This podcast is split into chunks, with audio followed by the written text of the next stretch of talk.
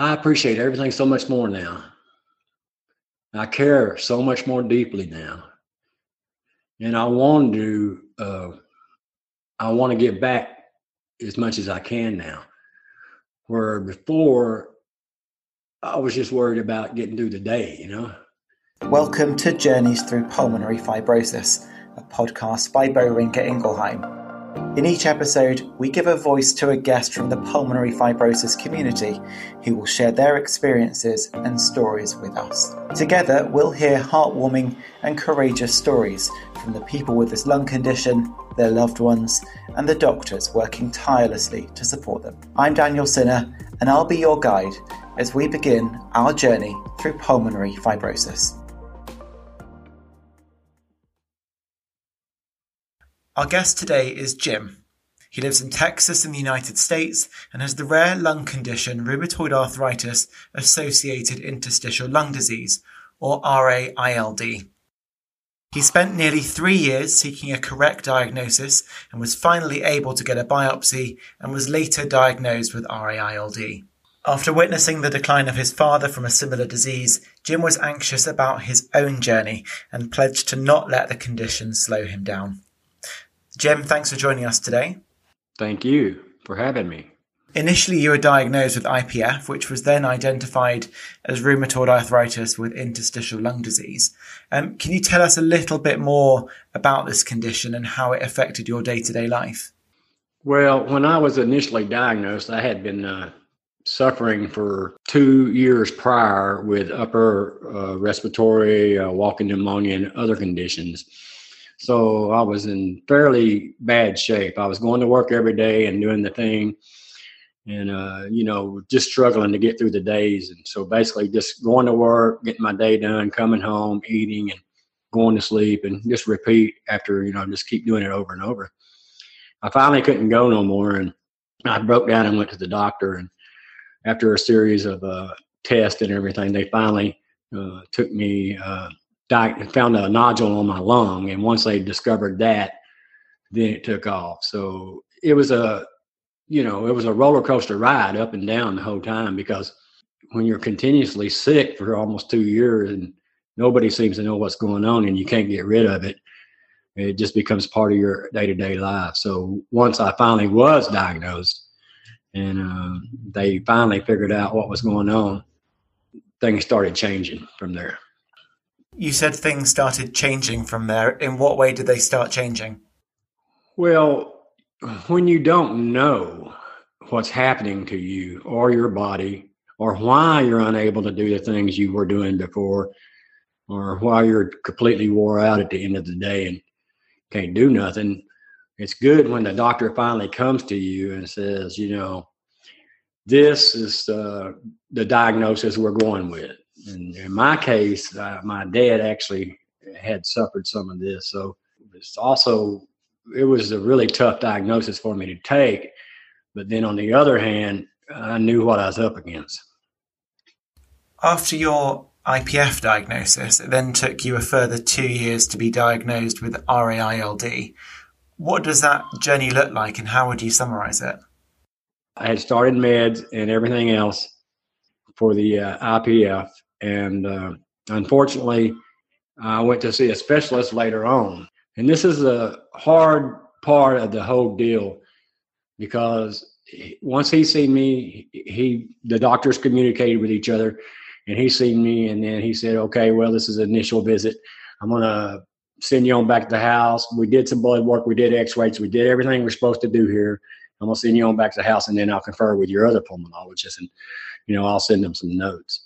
So, you know, being so naive and new at this, I didn't really know much more to do. So what I did is I went home and, uh, you know, I, you know, he said, I'll see you in a year. And I went home and I said, okay, well, I've got my second opinion now. And, uh, what happened after that was I followed up with my other doctor three months. And I followed up with him again six months. I followed up with him again nine months. And I know this is repetitive, but after a year, I went to see the other the specialist, and he told me uh, when the first thing he said when he walked through the door is, "Did you see the rheumatologist?"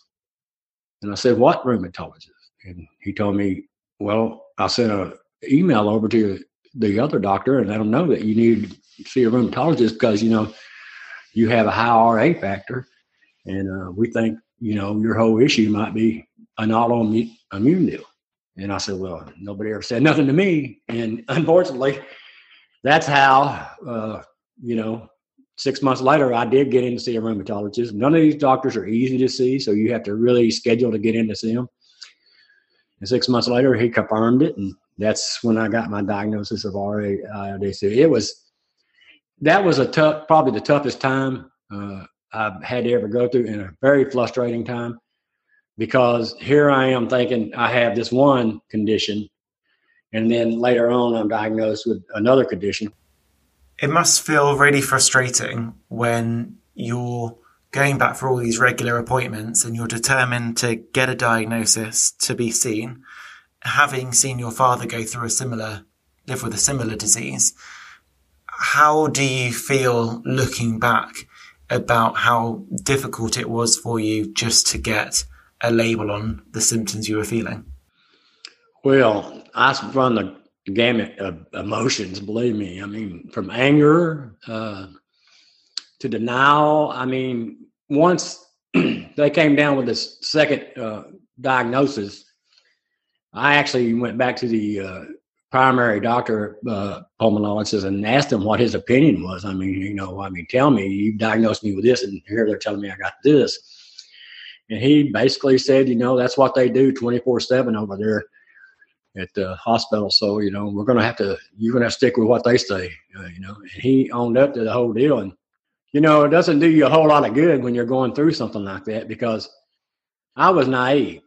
Now, today I look back on it as a learning curve to make sure that your doctors are communicating with each other and you do your due diligence and follow up on them. So, from that point on, I definitely started checking up on my summaries and my medical records and my visits, uh, the notes they were taking. And I, I really realized then, I think more than anything, I realized then that if I don't uh, advocate for myself uh, while in the doctor's office, then you know there could be a slip up. So I'll make sure uh, today they're all on the same page. It was a definitely a, a hard lesson to learn, sort of say.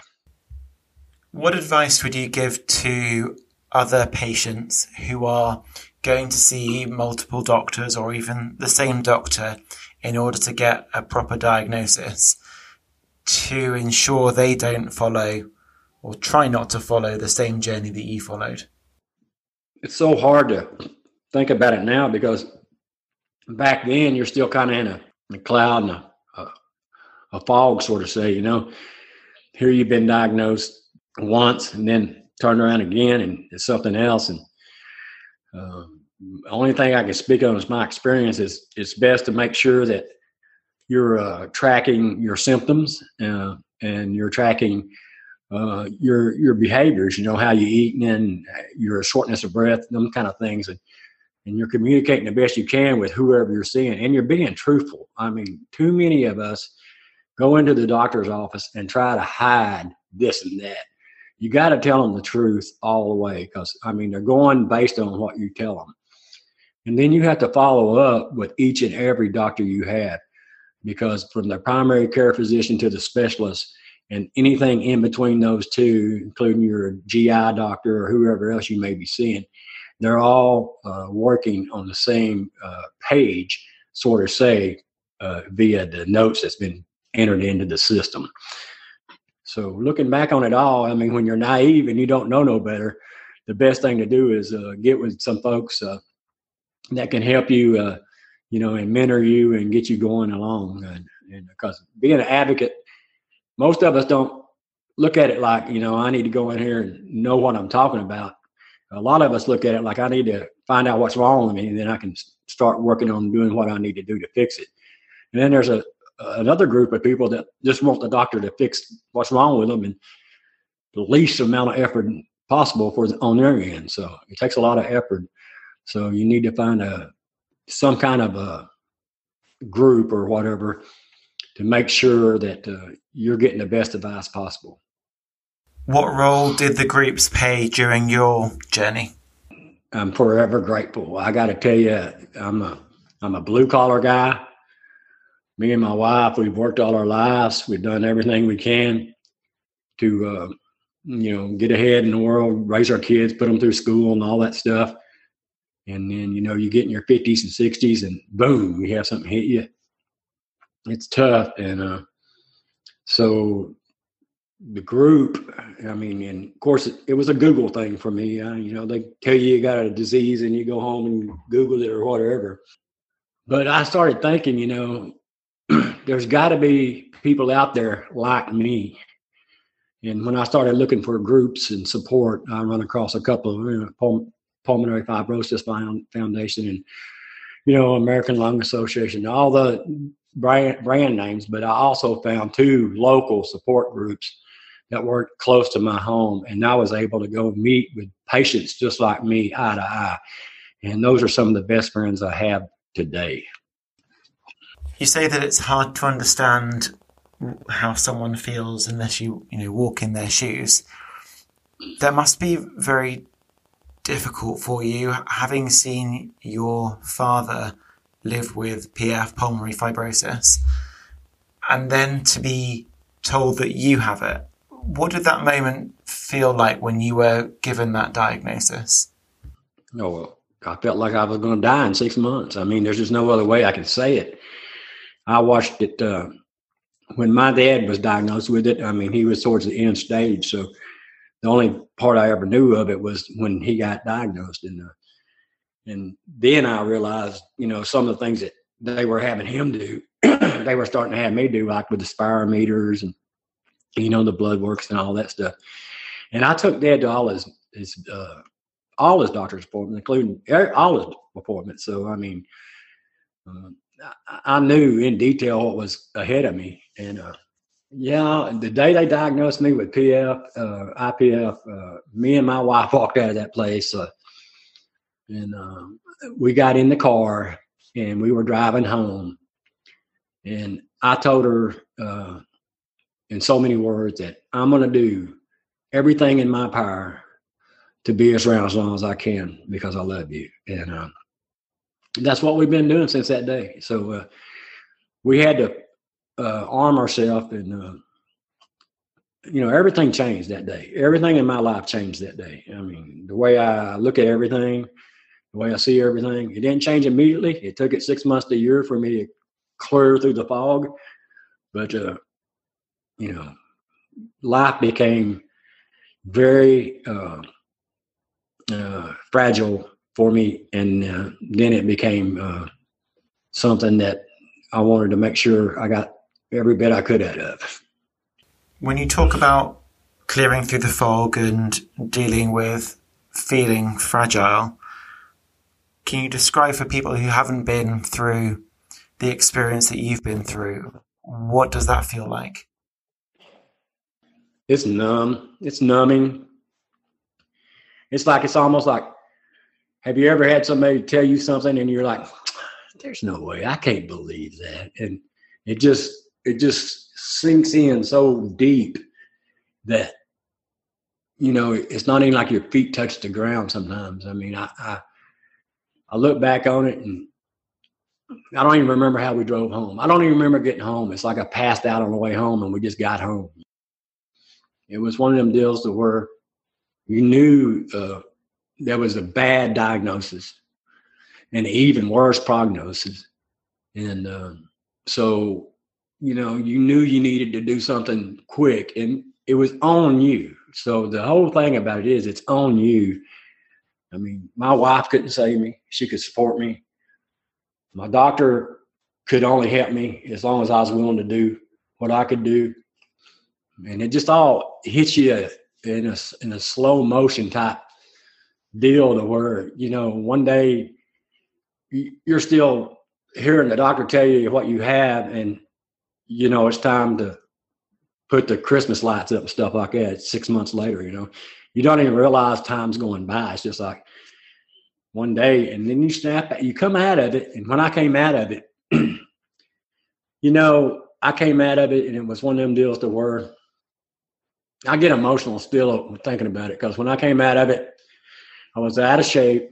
All them years, uh, I was fatigued. I was out of shape, and I don't know what happened, but I just decided, you know, I'm going to go down to the local park here, about a mile down the road. And I drove down there. I walk down there now, but I drove down there and I said, I'm going to start walking around the park. And that's when I started coming out of it, when I started walking around the park. So, you know, I couldn't even go a full mile around the park, but that was the start.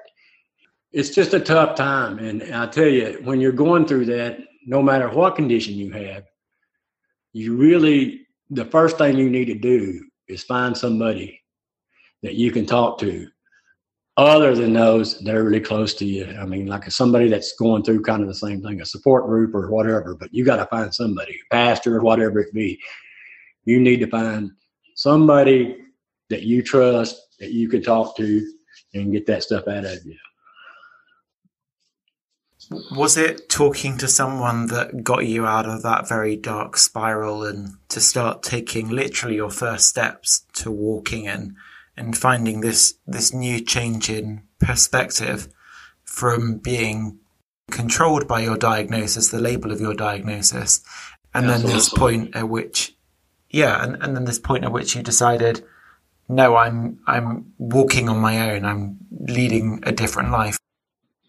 That's that's so true. I mean, the disease does overtake you, and you know you feel like I'm at the mercy of this condition, and that's what you have to do. You have to break free of it, and once you break free of it, then you got to stick with it. You know, it's one of them deals to to where you have to. Once you start seeing some improvement, so just because you're diagnosed with a chronic disease doesn't mean you can't improve in other ways. But you know, when they tell you you have a chronic lung disease, one of the first things that's come up is getting a transplant.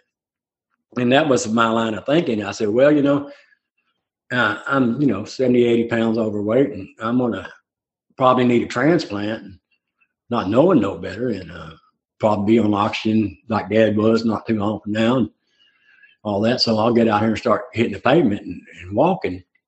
And that's when I started regaining a little control of me and uh, deciding that I might not have complete control over my disease, but I have the ability to monitor and track my disease. Not only do I have the ability to monitor and track my disease, but I have the ability to monitor and track what I eat, how many steps I take a day, and how much exercise I'm able to do, and all those things, and see how they benefit and pay off for me. And that's what I started doing. And the benefits, you know, of course, the first three years there were enormous. I was in such bad shape. I, I had great gains physically, which helped me pay off in my lung function. Now that I'm pretty much stabilized in my weight and everything else, you still have to go do the walking and all that. So you still have to put the work in. And your gains and losses are not as much, but you still know where you're at. So it sounds like you're very in control of your body and your your day to day um, very in control, a lot more than, than most people. I wonder, it sounds like you're able to do a lot with the things you're doing on a day to day basis. So, how do, how do your symptoms of RAILD show up in your day to day life? Well, the number one thing that shows up in my day to day life is fatigue. And uh, I do have a dry cough, which is non productive, that does, I do cough. So, I'll have not spells of it, but it, it comes and goes, sort of say. Uh, I do wheeze or have rales or crackles, whatever you want to call it. That does happen to me, and it's it, the crackles and the wheezing is the most irritating thing in the world because there's like a feather in your throat. You cannot get it out, and uh, and you know, so if I overdo it, so if I right now I'm in a, a slow period to where you know I'm not walking near as much as I was, but I'm walking some. Uh, but the reason I had to back off is because I went out and overdid it. And, uh, two or three weeks ago, I went out and did too much, and uh, it uh, it it puts me down for it. Don't knock me out or nothing. Don't put me in bed forever. But I mean, it, it literally uh, saps the energy out of me, and I have to, you know, uh, re-energize, sort of say. And the only way I can re-energize is by resting. You have to rest. If you don't get your rest, then you pay for it. That's all there is to it. So yeah, my symptoms are fatigue, shortness of breath when I really get extreme on the exercise, wheezing or uh, crackles, and you know, the other one is the mental part of it, the emotional part, where you know you got this weight on your shoulders all the time. It's not going away. You know, I, have told my doctors over and over again, you know, did you get it right? Did you get it right? Because, you know, I know so many people that's got this disease, and I've met with them in groups and everything, and you know, a lot of them are on oxygen, a lot of them are waiting, being listed for transplant and all that. And you know, here I am, four or five years in, or basically four years in, and I I consider myself a lot more than four years in. I consider myself seven, eight years in. I just didn't get diagnosed at four years. And uh, here's all these folks. Uh, so, but you know, the good thing about knowing these people and seeing these people and talking to these people socially and in person when we're able to meet, we haven't been able to meet in a year. But the good thing about doing that is I know what's in front of me and I know how people are handling other people besides me are handling it. And that's the biggest deal about having a support group or people that suffer a condition like you because even though I might seem pretty good and, and in control of my disease right now, I'm not going to be that way forever. And I've got a bunch of people that live right around me that have traveled the road I'm on, and they and they're in front of me, and uh, they're they're kind of showing me the way to go. You know. It sounds like you've got a really great support network around you that have helped you through this journey, and you've obviously helped them through theirs.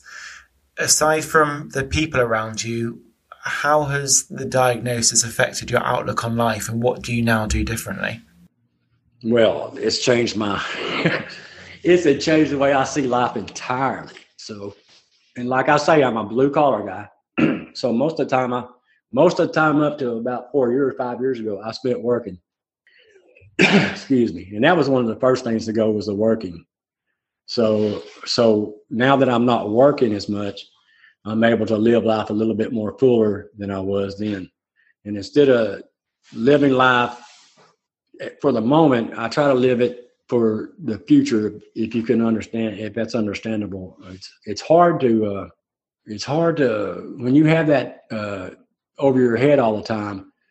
You want to make every moment count the best you can, and uh, so you try to get the best you can out of every day some days are better than others, but I mean, you try every day to wake up with a positive attitude to where you can go out and do the best you can with what you have. It's interesting that you say that hiking became a very big part of your life, um, and going hiking with your wife was something that you've continued to do. How did and does RAILD impact your hikes, and how have you adapted so that you can still continue to do it? So, at first, when I was diagnosed, I couldn't, I wouldn't even fathom doing some of the hikes we do now. So we've incorporated the hiking into uh, our kind of our vacation type type deal to where that way we stay active. And one of the big problems I had before the diagnosis was I became inactive, and um, you know, just inactivity is just the worst thing anybody can do, uh, honestly. So once I started getting active and walking and doing stuff like that, we started planning trips and things like that around places we could go and walk. And we started, I started out slow and then we worked our way up. But prior to diagnosis, we had done a couple of, uh, you know, climbed a couple uh, mountains, uh, South Dakota. They got a couple of places there and a couple of places we had gone to and we climbed. So we decided once diagnosed that we'd do more trips like that and we start crossing some of these national parks off our bucket list. And so we i've been blessed since then to see a lot of national parks. And i think i've pretty much got it all out of my system. Uh, we did a, a, little deal not too long ago and we both were able to make 8000 uh, feet twice uh, in the same trip. And that was you know that's a big accomplishment. Of course we posted on the social media with our, our support group and kind of did a little, you know, we can still, you can still get out and do that stuff if you try. But I mean, honestly, if I'd been younger, I'd probably been able to knock it out in about two or three hours. And it took us about six, seven hours. It was a full day deal for us. But we just took our time, uh, took enough water, and, and did everything we could. And, you know, just, I think one of the misconceptions about being uh, with a chronic disease is, you know, you, you don't want to really push it too hard. You, a lot of us lay back, sort of saying, you know, don't try to overdo it. And, in my personal opinion, that's one of the worst things I could do. I need to push the old heart rate as much as I can. And I need to stay active as much as I can because, uh, you know, that's what keeps me in shape. And if, if I just lay back, then, you know, it, it just don't, I just don't get it done. So it, it's been fun. Uh, it's been challenging and it's not been easy in any means. And, uh, but I do believe it's paid off uh, emotionally, uh, spiritually, and physically for us because, you know, we're not uh, being limited by our, our ourselves. You know, we're not letting ourselves be limited because of the condition. There'll come a day when I won't be able to do it. I might not be able to walk all the way up, but I'll still be able to walk to the trail. You know what I'm saying? Yeah, definitely understand. I think it's it's it's really all about attitude when you get right down to it. I mean, I might not be able to do as much as I used to do, but I can still go there and take a peek, kind of in a way, you know. Yeah, definitely. You're you're not going to let it get the better of you, and you're going to make sure that you continue to push for as long as you physically can. Absolutely, because if I don't push, I mean, the less active I am, uh, the sooner I. And this is my with my personal feeling. The, the less I do, the less I will do sooner. You know. yeah, there's that old saying: "If you rest, you rust." Yeah, I'm not ready to rest yet. So. This might sound like a strange question, but you're obviously living the best possible life that you can do now, and you're living it with such determination and such agency and awareness. Do you think you would be living life so fully if it hadn't been for your diagnosis? I don't. I really don't. And that's the that's the really I tell people in support groups and and uh, and when we talk and stuff like that that as strange as it seems, being diagnosed has been one of the best things that's ever happened to me. And as bad as I hate to admit that, it is true. Uh, because otherwise, I'd still be doing what I was doing. And you know, the thing about it is, is a lot of people do what they do. And I was a blue collar guy. I went to work, came home, went to work, came home. I ate too much. I did. I really didn't do nothing healthy. And you know, a lot of people do that up until a couple years before they die. And now I've been given the opportunity to know what I'm up against and know what's ahead of me and know how to, you know, fight it. So, uh, you know, I, I think uh, it hit me at the, in, the 50s. I was in the early, uh, middle 50s. So I think kind of caught me at a good time in life. I'm not going to call it a blessing, but it's been a, it's been a, kind of a blessing in disguise, let's say, because my life is as good today as it's ever been, and I feel like I'm in as good a shape as I've ever been in. And uh, my doctors will say, "Keep doing what you're doing." So as long as I'm doing what they want me to do, the two things I want to hear from my doctors every time I go see them. I'm happy and keep doing what you're doing. You say you want to live life a little bit harder this time around. It almost sounds like you feel like you've had a rebirth. I did, and you know, I'm a born again person, so I do believe I've been awakened. So before diagnosis is all about making money, salting something back, and you know, uh, being you know the blue collar guy, you know, being a work, pay the bill type guy. And uh, afterwards, it really, it didn't really, none of that really seemed all that important to me. You know, uh, the most important thing was uh, things got more important to me, like uh, my children, my grandkids, and, and you know, just enjoying life itself. You know, I think a lot of us get tied up in work so much that we forget that, you know, you don't need all that money, uh, a lot of money to enjoy life. I mean, there's people enjoying life every day that don't work their rear ends off all the time. Yeah, I mean, money's good, and don't get me wrong and everything, but life's good. Period. You don't. You, you can make it good if you just have the right attitude. I think that's a really perfect place for us to stop. and just pause and, and look back on our discussion together. If you look back on your whole journey with pulmonary fibrosis, how would you summarize it? I would have to say it have to be a new beginning from a new beginning kind of in a way because it's almost like a horror story uh, turned into uh, a love story, sort of say. Uh, everything is. Uh, I appreciate everything so much more now.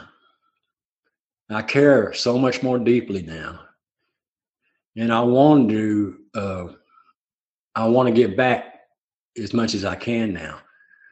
Where before I was just worried about getting through the day, you know. So I don't think I've ever could really describe the feeling you get when you're told, you know, you got a disease that's going to kill you. And we don't know when it's going to kill you, but it's going to kill you. It could be quick, it could be long.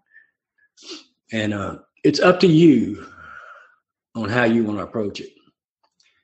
So it really didn't make no difference when I got the word because it was all about what I was going to do, not what the disease was going to do. And it took me a while to figure out what I wanted to do. So once I figured out that whether I lived or I died,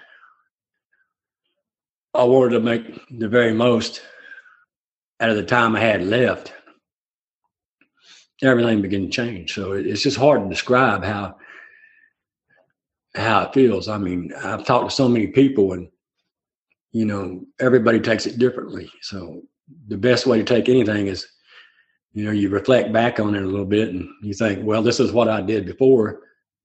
You know, I mean, your life literally is right there when they tell you this is what you got. You're thinking, okay, well, maybe a year, maybe two years nobody tells you you might live 10, 15 years when you get the diagnosis. When I first got the diagnosis, I knew nothing. So I feel like I've been totally re educated on life and the way the world works, you know. It's been bittersweet. That's all I can say. I mean, it's been bittersweet. You have your good days and you have your bad days, but uh, the good outweighs the bad by far. Thank you so much for joining us today, Jim. I, I, think that's a really inspiring message to end on with your perseverance and your determination to live life to the fullest, having been through what you've been through. And hopefully that'll be a message to other people going through a similar journey. Um, and those that just need that sparkle, that inspirational voice to help them keep going. So thank you for sharing your incredible journey. No, no promise you you got some good questions out of me. So yeah, it feels good. I, I hope it does help somebody. Next time, I'll be joined by Cheryl, who has sarcoidosis with interstitial lung disease. She'll be taking us through her story of how her family and her faith helped her find the strength and determination to ensure that the disease wouldn't control her journey through pulmonary fibrosis. To always get the latest episode, subscribe for free wherever you get your podcasts.